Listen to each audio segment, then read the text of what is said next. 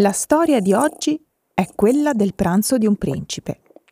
Un principe longobardo che sotto mentite spoglie si recò alla corte del re dei Franchi Carlo, all'epoca non ancora Magno, per prendere informazioni sul nemico.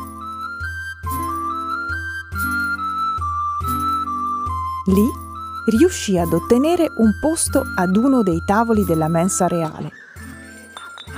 Avviato il banchetto, il principe cominciò a mangiare senza dare troppo nell'occhio. Come si conveniva ad un guerriero valoroso, sbranò carni e selvaggina in abbondanza, trangugiando pani e innaffiando il tutto con birra. Forse anche vino, ma solo rosso, come si conveniva. E gettava i resti del suo pasto sotto al tavolo, sempre come si conveniva ma prima di gettare le ossa, le spezzava e ne succhiava il midollo. Finito il banchetto, senza troppi convenevoli, se ne andò, per non rischiare di essere riconosciuto. Re Carlo, passando nella sala a fine serata, notò l'enorme mucchio di ossa sotto al tavolo e capì subito che lì aveva mangiato un principe, o forse un re, un sovrano che, spezzando le ossa delle carni mangiate e succhiandone il midollo, gli aveva augurato disgrazia e sventura.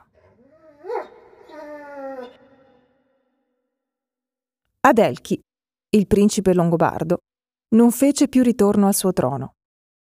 E questo è solo un piccolo episodio nella sua lunga e tragica storia ma un episodio che racconta di come il comportamento a tavola sia un simbolo, un linguaggio che può unire ma anche dividere, come ha fatto in Europa per secoli.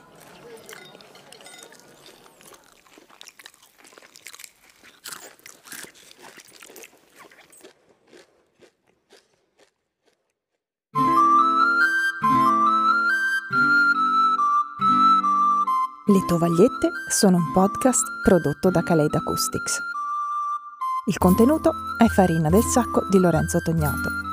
Il suono è Farina del Sacco di Maria Conterno. Sono sicura che il nome Adelchi vi dice qualcosa.